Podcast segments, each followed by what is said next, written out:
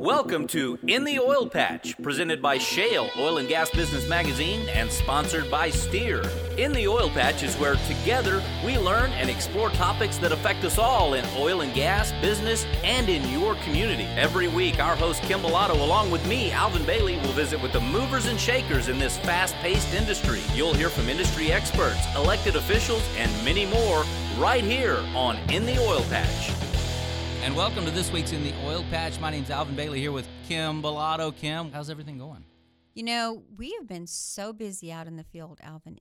It's just been amazing how busy we've the request for In the Oil Patch show to come and do a remote live or be on hand with Shell Oil and Gas Business Magazine. It's been amazing. The amount of coverage that the radio show and the magazine is getting recently is just, it's overwhelming.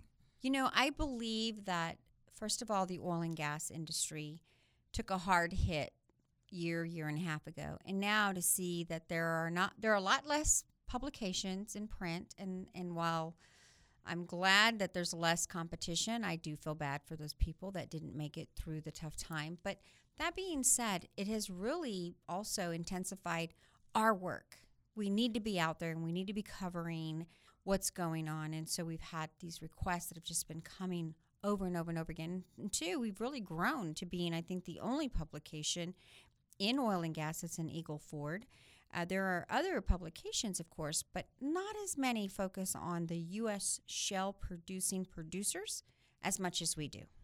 You know, there's also, Kim, some big things going on with OPEC, and we've got a great meeting with David Blackman coming up a little bit later in the show. But for now, I want to stay on, you know, the topic of Shale Oil and Gas Business Magazine, and you've got a new issue out.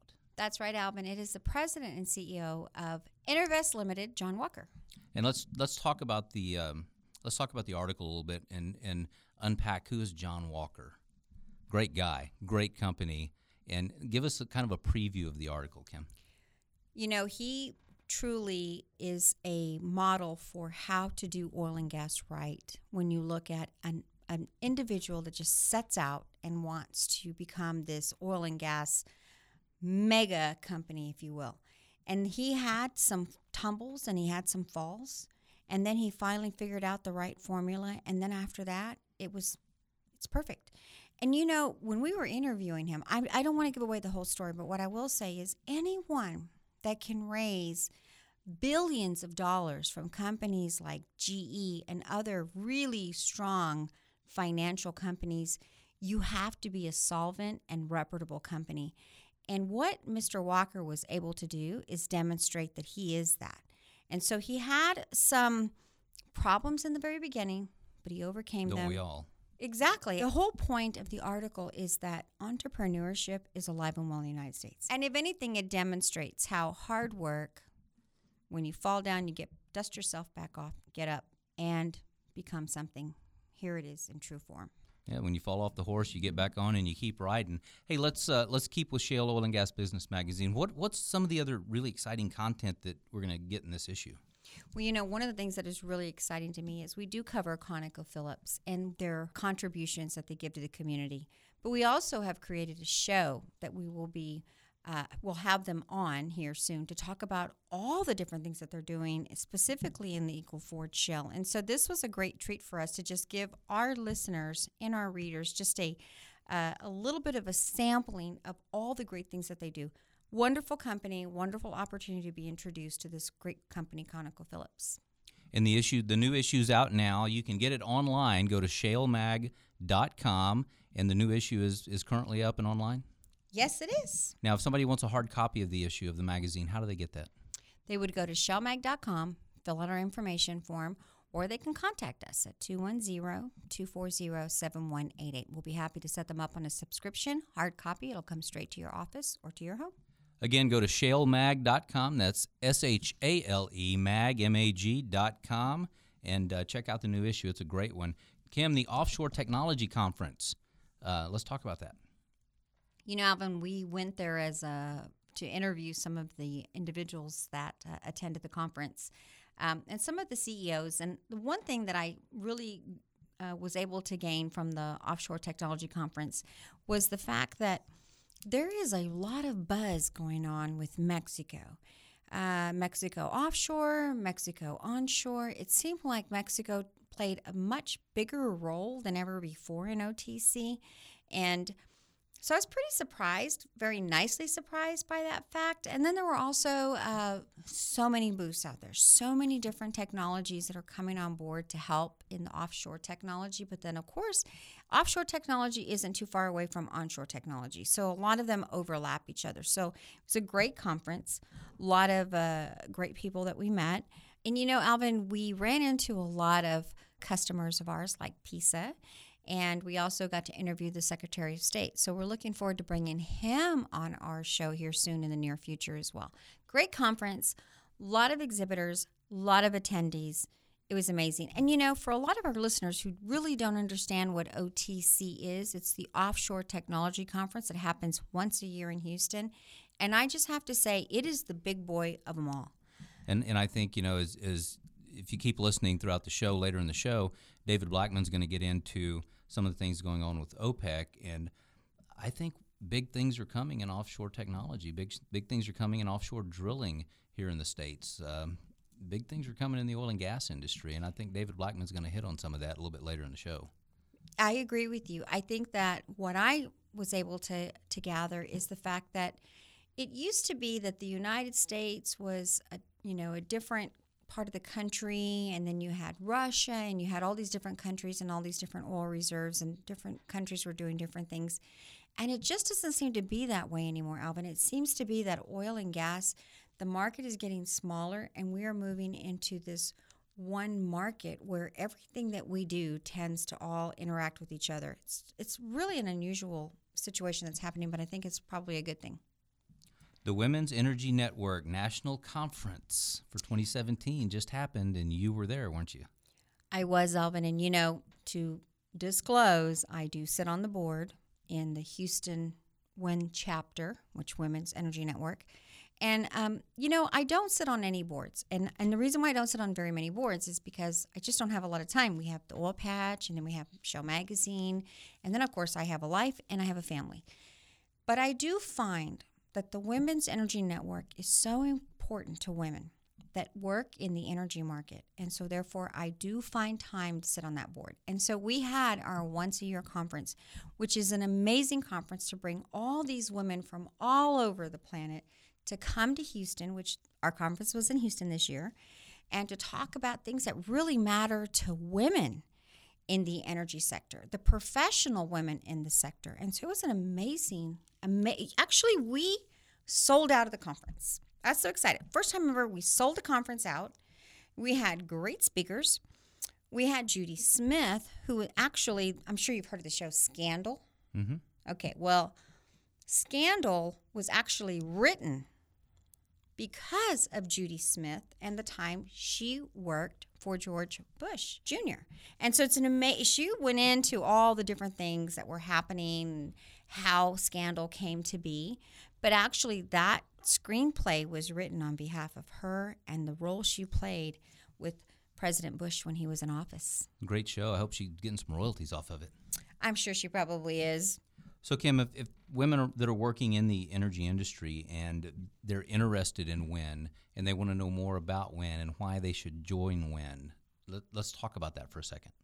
You know, Alvin, this is the only women's organization that I have found that truly accomplishes their mission. They do person-to-person events, whether it's a chocolate and wine event. They give scholarship money out. They literally host about 300 events throughout the year. So there is something for everybody. And it isn't just women in the energy industry. We also have men that attend. We have men that are keynote speakers throughout the year with us too. There's a lot to get from Women's Energy Network. But the number one thing that's the most important thing is the networking opportunities that a woman has to meet other women and other people in the energy industry or in the business industry and make connections to grow their either business format or their professional format. So I truly believe that this organization is a great organization to start for women, and anyone that wants to grow their professional portfolio, they should join WEN. And where they go to join is womensenergynetwork.org. Again, that's womensenergynetwork.org. Or, Kim, you know, you can also go to shellmag.com and keep an eye out for the link. When you click on when you find the Women's Energy Network link, just click on that link. It'll take you to the website, and from there you just find the chapter that's closest to you, and voila. And, you know, one thing that I do want to say, which I'm really proud of with this organization, is we actually just established our Mexico chapter. So we are now international. Well, Kim, that's about going to do it for this segment. And as I mentioned earlier, great guest on tap for the rest of the show, David Blackman. He's our resident energy expert and associate editor of Shale Oil and Gas Business Magazine, and he's got some outstanding information about OPEC for you today. So stay with us, and we'll be right back with more In the Oil Patch. AmeriJet's Global Cargo Network is ready to take care of all your shipping needs. With over 40 years of experience in the energy industry, we will help drive your excellent performance. Shipping general cargo, oversized, heavy lift, hazardous material, or mission-critical cargo? AmeriJet is your full-service logistics provider, offering air charter, airport-to-airport, cross-border trucking, and express shipping. AmeriJet will connect your company to over 30 major cities in the U.S. with more than 625 destinations worldwide. We provide global transportation solutions throughout the Americas, Mexico, the Caribbean, Europe, Asia, and the Middle East. Your company will benefit from compliance with the highest safety and environmental standards, 24/7 security and surveillance, and online tracking. Let AmeriJet's global team ensure the safe delivery of your cargo. For the best in customer satisfaction, AmeriJet Houston is your commercial shipping partner. Call AmeriJet at 281-617-2187 or visit us at AmeriJet.com. Once again, that's 281-617-2187 or visit us at AmeriJet.com. Managers, bosses, supervisors, hey, flu season is here. Don't let the flu bug bite your employees. Banish sick days and keep your workforce strong, healthy, and productive with Baptist Healthy Solutions, your answer to convenient and affordable health care that comes to you. Our mobile health unit delivers on-site, state-of-the-art, comprehensive care that keeps your employees healthy from the day they're hired till the day they retire. Trust Baptist Healthy Solutions with your workforce health care needs. Health care that comes to you. Call 866-334-2485. Again, that's 866-334-2485. Empower Rural Texas and join the Texas Rural Challenge at the Waco Convention Center from June 29th through the 30th. Hosted by the UTSA Institute for Economic Development SBDC Rural Business Program, this is the largest state event of its kind. Engage in innovative presentations regarding small business leadership and community development or business plan competitions for Texas small business owners and college students. Join the challenge and register as an attendee, vendor, or sponsor at texasruralchallenge.org. And welcome back to this week's In the Oil Patch. My name is Alvin Bailey here with Kim Bellotto. And Kim, you've got our resident energy expert, David Blackman. He's also associate editor of Shale Oil and Gas Business Magazine, and he's on the line with us. Take it away, Kim. Thanks, Alvin. David, welcome back to In the Oil Patch Radio Show. Hey, glad to be here. You know, David, I'm so glad to have a show today that we're specifically talking about OPEC and Saudi Arabia. And part of the reason why is because there's just been so much activity basically with OPEC and as well as here in the United States, the North American shale players. And so my first question is just trying to get a handle on all the different things that are happening.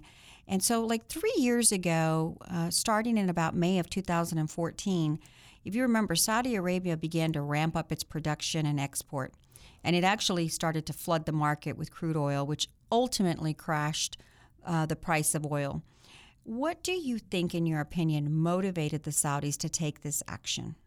Yeah, well, you know, according to their own public statements, I mean, there are a lot of theories out there about it, but the Saudis' own public statements, and I think we should take them at their word, was that they had become concerned that they had been losing market share on the global market over the previous 5 to 6 years as the shale oil revolution took place here in the United States.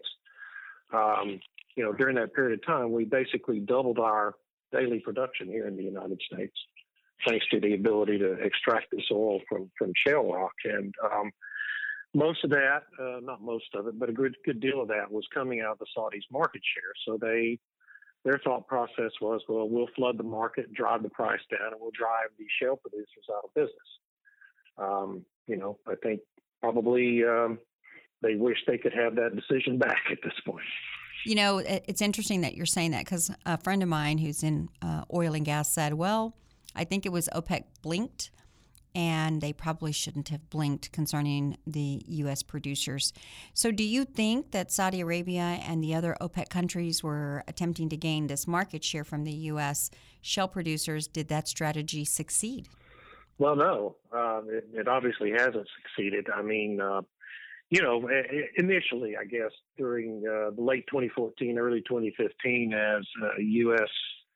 rig count collapsed and drilling almost came to a halt here in the United States, the Saudis did, they were flooding the oil market with oil, and they did regain some market share initially. But, you know, since that time, no, they have not gained market share. And frankly, they're now producing barely more than they were producing before they went into this strategy. So basically, you know, they just did not understand fundamentally the nature of the United States shale industry, how nimble and innovative these companies are, and how able they would be to withstand this kind of price collapse and continue on as going concerns. And, again, it was just a poor analysis of the nature of their I won't say enemy, but their opponent in the oil market. Right. And I think the unexpected strength shown by the American shale producers led OPEC countries to limit their output last December. And so, this was an agreement with Russia. Russia also was included in this. And now it appears as though those countries are likely to extend the deal all the way through the end of the year. And that's because, of course, there's still a glut of supply on the market. Why do you think the first initial 6 months deal failed to balance the supply and demand? I thought it was supposed to have worked. Yeah. They hoped it would. You know, they basically, the plan was to take 1.8 million barrels of oil per day off the global market, which was pretty much what the glut was as of January 1st. You know, it was right in that range. And but again, what they failed to factor in was that the U.S. industry is very quick, very resilient, very nimble, and immediately, you know, we've activated since that deal went into effect almost 300 new drilling rigs. Every well produces so much more now than it did 3 years ago, because things had advanced so much here in the United States during that period of time. And so they just didn't, again, factor into the account that since last October, the United States industry has added 800,000 barrels of oil per day to its production.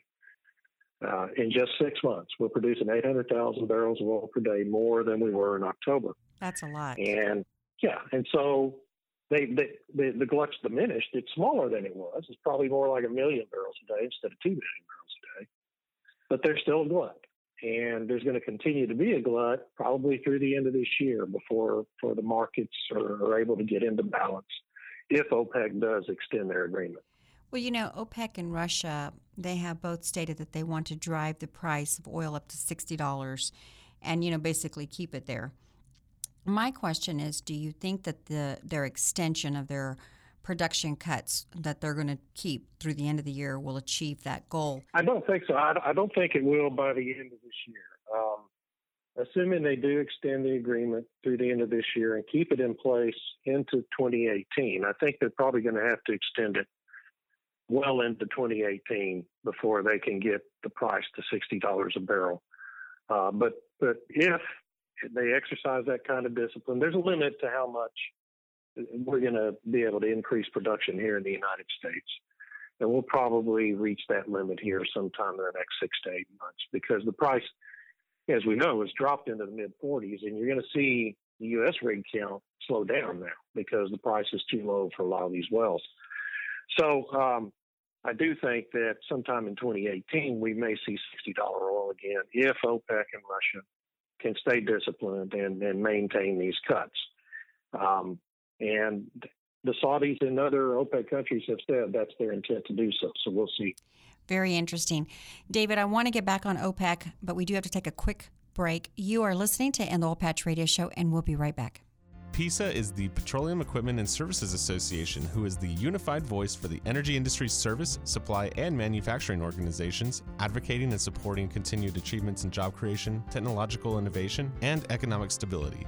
PESA provides corporate membership opportunities in two categories, industry and allied. Over the years, a lot of amazing companies have become members of PESA, but don't take my word for it. Click on the directory on their website and see for yourself.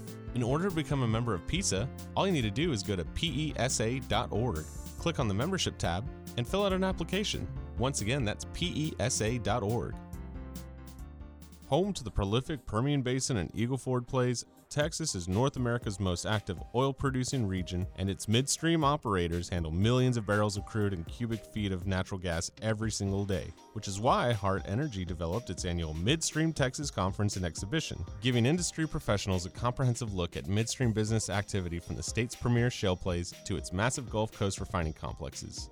Join us at Midstream Texas, May 23rd through the 24th, 2017 in Midland, Texas at the Midland County Horseshoe Arena. You can register for this great event at MidstreamTexas.com. Once again, that's MidstreamTexas.com. We'll see you there. Shale Oil and Gas Business Magazine is the one-stop shop that'll keep you in front of the customers that you need to grow your business. So let's start growing your business in Texas. Email us info@shalemag.com. And we are back. You are listening to In the Oil Patch Radio Show. Our guest today is David Blackman, our associate editor of Shale Oil and Gas Business Magazine. You know, David, before the break, we were talking about OPEC, and, you know, it's such an important topic for all of us to understand how OPEC really does impact the United States and our oil reserves and the price of oil. And so I thought it was appropriate that we should bring you on for a whole show and talk a lot about what is OPEC's mission and what they do. How does it impact us here locally in the United States? And so before the break, we were talking about some of the maneuvering that OPEC and Russia have done together to try to get the price of oil back up, and has it been successful or not? But before the break, you talked about over 800,000 barrels being added to the market. Tell me a little bit about, you know, just in a half a year, where is all this oil coming from? Well, yeah, and that's just in the United States. And you know, most of it is coming from Texas, you know, which is good news for Texas.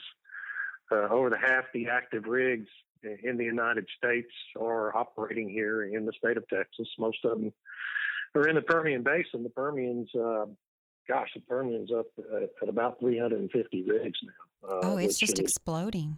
It's crazy. You know, it was at about 370 at the height of the boom in 2013, 2014 timeframe. So it's almost back to those levels out there in the Permian. And there's been a lot of added rigs in the Eagle Ford as well, although, you know, the Eagle Ford rig count's sitting around 85, which is about a third of where it was during the big boom. But still, that's up from 35 a year ago. So it's a big increase. And, you know, so it's mainly coming from those two big plays. There's also been some rigs added up in the Bakken Shale in North Dakota, and in the DJ Basin over in Colorado as well. So we're beginning to see more oil drilling really in all the oil basins. And you know, it's just a sign of a healthier price basically this year and a healthier industry overall. Well, you know, in discussing the rig count that you've been discussing here, and, you know, God bless Texas for all of the rigs and the count. But, you know, is it possible, or tell me, how much more can the industry bring online if the price remains strong, or if it gets even stronger? What do you see will happen then with our rig count? Yeah, well, it'll be interesting to see what happens the rest of this year. You know, we do have a lower price today than we did a few weeks ago. We're sitting around in the mid-40s, which is not a real healthy price anywhere but the Permian. There are operators in Permian that think they can you know, drill wells at $40 a barrel. So, but you don't really see that in the Bakken or the Eagle Ford, other basins. Costs are just a lot lower out in Permian right now. So, you know, I think what we're going to see the second half of the year, because this price is probably not going to rise that much as long as there's an excess of production on the market. I think we'll see a slowing rig count. It may continue to rise, but at a much slower pace.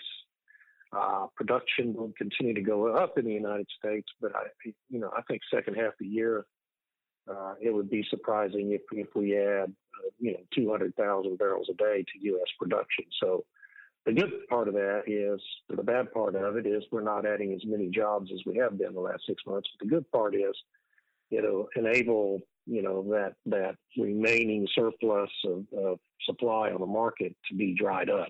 And we're seeing that already, by the way. We're seeing indications of that supply drying up now in inventory reports here in the U.S. and other parts of the world. Crude oil inventories and gasoline inventories are actually been shrinking over the last 2 to 3 weeks, where they had been rising very substantially for a year prior to that. So there are good signs right now, but I just think probably we're going to see a slowdown in the industry, not a collapse, but slowdown the second half of the year. And out of curiosity, just real quick, like on Permian Basin, why is it that you say that it's not going to slow down over there? Is it because it has these multiple shale plays embedded within it? Yeah, the Permian is just a monster. It is as I heard Alan Gilmer say the other day, it's a super basin.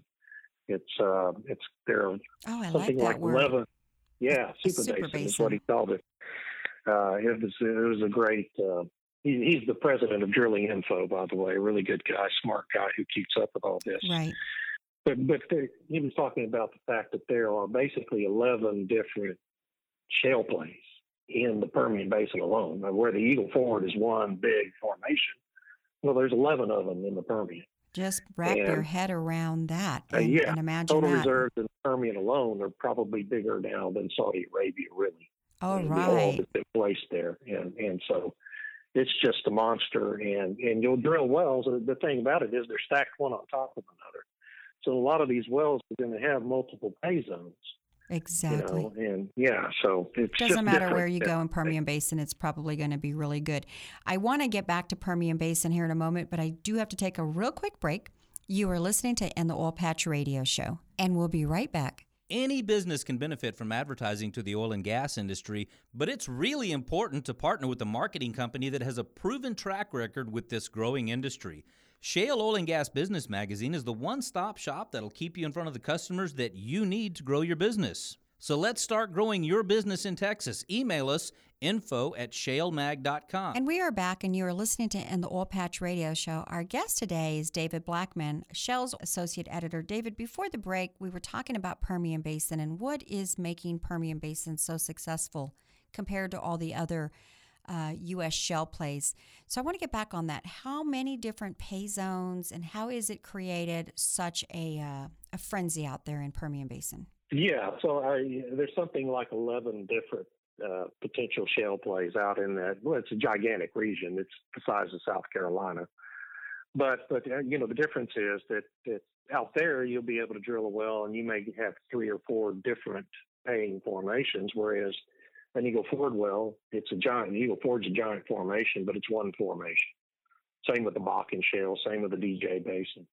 And so you just have the potential recoveries from each of these wells in the Permian kind of dwarfs what the potential recoveries are in some of these other basins. And so, that makes these wells a lot more economic to drill, even at lower prices. I mean, Pioneer Resources has said there's some of their wells that are economic to drill at $30 oil prices. So it's just a different animal out there in the Permian than it is in these other basins. And what you said also before the break is that it looks like it's even larger than Saudi Arabia in oil riches. Very interesting. I want to switch gears for just a moment and talk about natural gas. There is one specific area, Haynesville, that is booming compared to some of the other gas-rich basins like the Marcellus and the Barnett Shale, not so much. So tell me, why do you think that this area is doing so well when it comes down to natural gas? Yeah, so it's been a really interesting thing. The Haynesville is kind of booming all of a sudden. The rig counts shot up very rapidly this year. And it's all about the fact that they have plenty of pipeline capacity to get the gas out of that basin, whereas in the Barnett Shale and in the Marcellus Shale, we're having some pipeline constraint issues.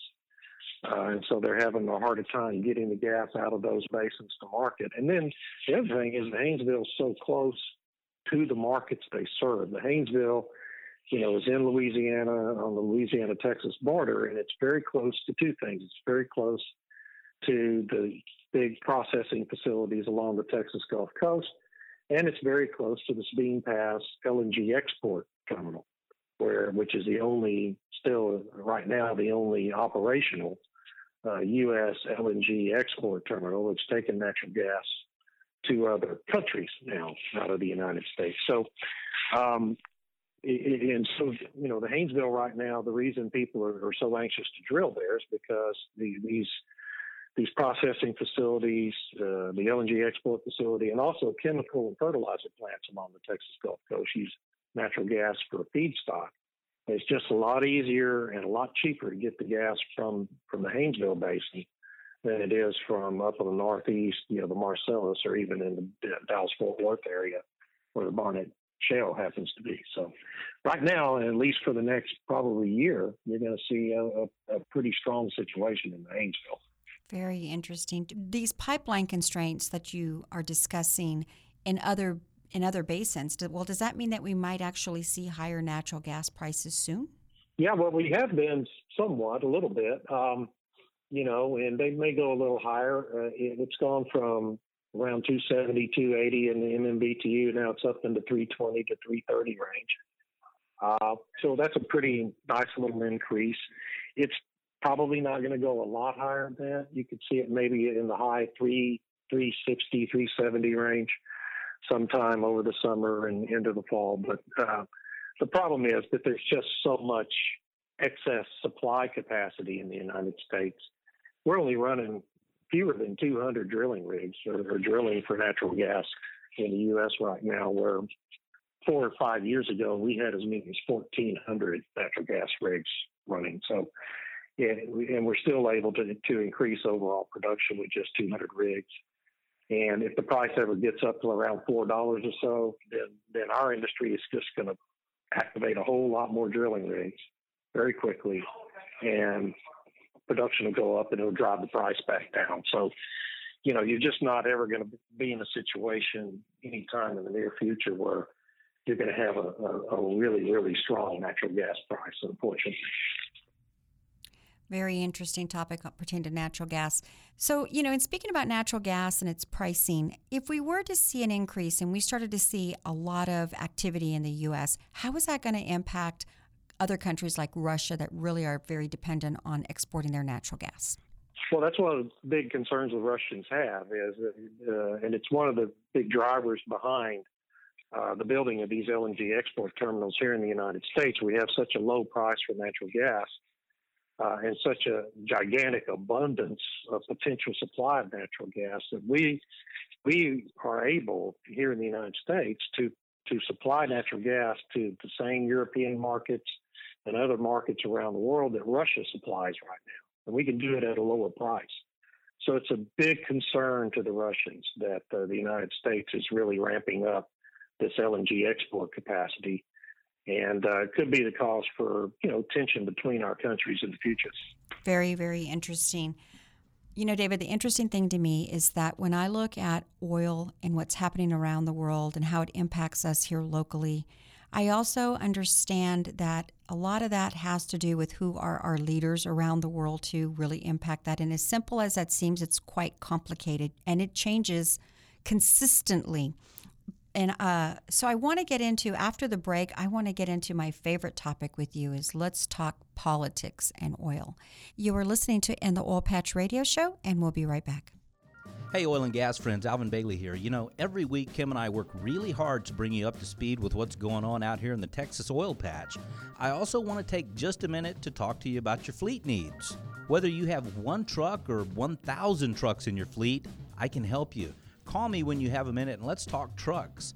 Did you know that the Kelleher Auto Group offers pickup and delivery right from our service departments?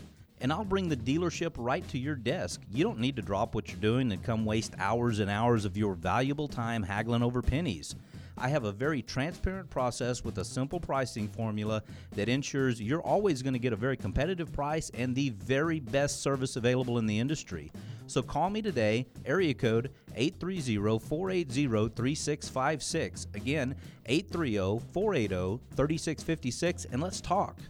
The Kelleher Auto Group has Ford and Ram trucks for your heavy-duty needs. We also carry Mazda, Subaru, Volkswagen, Jeep, even Lincoln and Lexus for your luxury needs, and we have an Audi store coming soon. So whether you need work trucks for your day-to-day business or a new Lincoln or Lexus for you personally, call me. My cell number is 830-480-3656. Again, 830-480-3656. Or you can always email me, abailey@kahligauto.com. That's abailey, B-A-I-L-E-Y, at kahlig, K-A-H-L-I-G, auto, A-U-T-O.com. I look forward to seeing you down the road. And we are back. You are listening to In the Oil Patch Radio Show. Our guest today is David Blackman. David, before the break, I said I wanted to get on politics because that is my favorite topic to talk to you about. And, you know, we've had a new administration. Obviously, President Trump has come in, and he, quite frankly, has already changed the direction of our national energy policy here in the U.S. You've written on this quite a bit in Shell Magazine.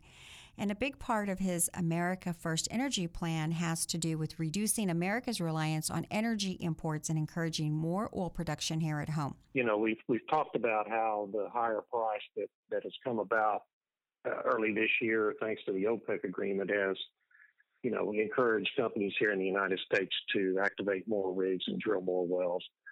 But I will tell you that it's not just that; it's also the outcome of the election. And it has to do with psychology and confidence. With the oil and gas business, it's such a high-risk, high-investment business. You're risking millions and millions of dollars on every one of these wells, and you don't know how they're going to turn out until you've completed them. And companies are no different than people.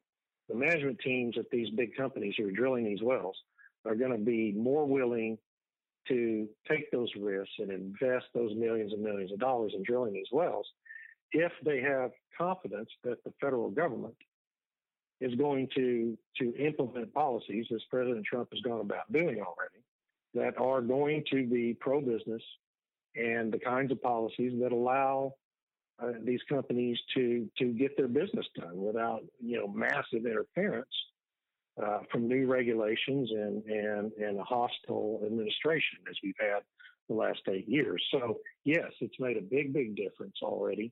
It's going to continue to make a big difference as we go through time. And, you know, this competition between the United States and these OPEC countries is really part of the vision of Trump's energy, America First Energy Plan, which the big centerpiece of it is, as you said, reducing our reliance on OPEC imports.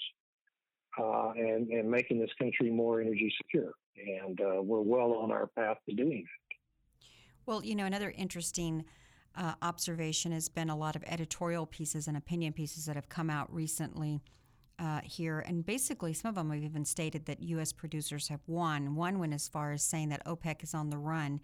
And my question is, do you think that that's true? Have the U.S. shale producers won when it comes down to OPEC? You know, that's an answer that I don't think there is a yes answer to that question. I don't think America's producers feel like they've won anything over the last 3 years, and frankly, I don't think OPEC feels like it's won anything. I really believe that if you could have a 10-minute honest, just and frank conversation with the ministers of Saudi Arabia, they would tell you they would love to go back to about this time in 2014 and not make the decision to flood the world market with oil. Because at that time, they were producing, you know, maybe 8 million barrels of oil a day out of their own country, but they had a price of $100 a barrel. You know, and now they're producing about 9 million barrels a day, so they've gotten some of their market share back. But they're selling it for $50 a barrel. So they've produced their production, they've increased their production, their market share 10% maybe in 3 years, and they've reduced their price by half. So what do you think their cash flow is? It's a trickle compared to what they were, the income they were bringing in 3 years ago. So I don't think the Saudis feel like they won. And the U.S. industry, yeah, we become more efficient, more nimble. You know, we're getting higher returns, higher production out of each well we drill here in the United States. But again, we're selling that production at half the price we were selling it for 3 years ago. And we've had more than 200 U.S. producing companies, upstream companies, go through the bankruptcy process. Just last year, more than 200, and even more this year, not in that range, but another few dozen have declared bankruptcy this year, and that process is continuing to shake out. So I don't think the U.S. producers would tell you they think they've won anything in a battle with OPEC, and I don't think OPEC would, in an honest moment, tell you they would go back 3 years ago and make the same decisions they made then. Everybody would probably like a do-over, right. Frankly, that's involved in this competition. Well, I think the main thing is, so then there really are some winners here, aren't there? Well, the consumers, for sure. Exactly. Right? Every time you fill your gas tank. Exactly. And I think that at the end of the day, those are the ones who are the most happy with, all right, let's get some normal prices here, and let's try to level out this market. And maybe what has been going on for years that's been very lopsided is now evening out, and maybe there is a potential for a long, hopefully a little bit longer term, where it's more even and the consumer is the winner at the end of the day versus OPEC or, large oil producers, wherever they may be. Exactly. Yeah, the consumers, every time I fill up, I marvel at how much less it costs than it did 3 years ago. And I got kind of a gas guzzler of a car, so I'm glad for that. Well, David, it's been a pleasure having you as a guest today. But, you come on and you help us understand how oil and politics work, and you're able to break things down in a way that all of us can understand. But you really do so much more for our organization. In the Oil Patch Radio Show is produced by Shell Magazine, and you're actually an editor on the publication. You do a lot of great writing on how important oil is to all of us and break things down. So I just wanted to encourage our listeners to follow you. You write for Shell Magazine. You also write for Forbes Magazine. You're very knowledgeable. And so I just wanted to let our listeners know you have an energy expert. He's with us every week. If you want to learn more information on David Blackman, go to shellmag.com. Follow him on Facebook. David, thank you for being a guest on our show again today and helping us put together the pieces of OPEC and the United States producers. You bet. I enjoyed it. Thank you for having me. Kim, what a great guest, David Blackman. I mean, the guy's he's brilliant. He's an energy genius. Guru. He's the energy. Guru. That's what we ought to call him, the energy guru. I agree. I really wish we had 3 or 4 hours just to sit there and pick his brain, because the guy knows so much about every aspect of the industry that it boggles my mind. Hey, luckily we get him on the show anytime we want, so I'm pretty sure we can do that. Well, we need him more often. Yes, exactly. But right now we are running out of time, so let's get to trivia, Kim. Hey, be the first person to email the correct answer of our trivia question to radio@shellmag.com. Again, that's radio@shale, shalemag.com, and you will win yourself a $100 gift certificate to Fogo de Chão, an amazing Brazilian steakhouse. Today's trivia question is, what is David Blackman's title at Shale Oil and Gas Business Magazine? Remember, be the first person to email the correct answer to radio@shellmag.com, and you will win a $100 gift certificate to Fogo de Chão Brazilian Steakhouse. Well, that's all the time we have for this show. Be sure to like us on Facebook. That's facebook.com/In the Oil Patch Radio Show, and follow us on Twitter @ShellMag. That's going to wrap another great show up. We'll see you next week with more exciting news and insightful interviews. Adios. In the Oil Patch is where together we learn and explore topics that affect us all in oil and gas, business, and in your community. Every week, our host Kim Bellotto, along with me, Alvin Bailey, will visit with the movers and shakers in this fast-paced industry. You'll hear from industry experts, elected officials, and many more right here on In the Oil Patch.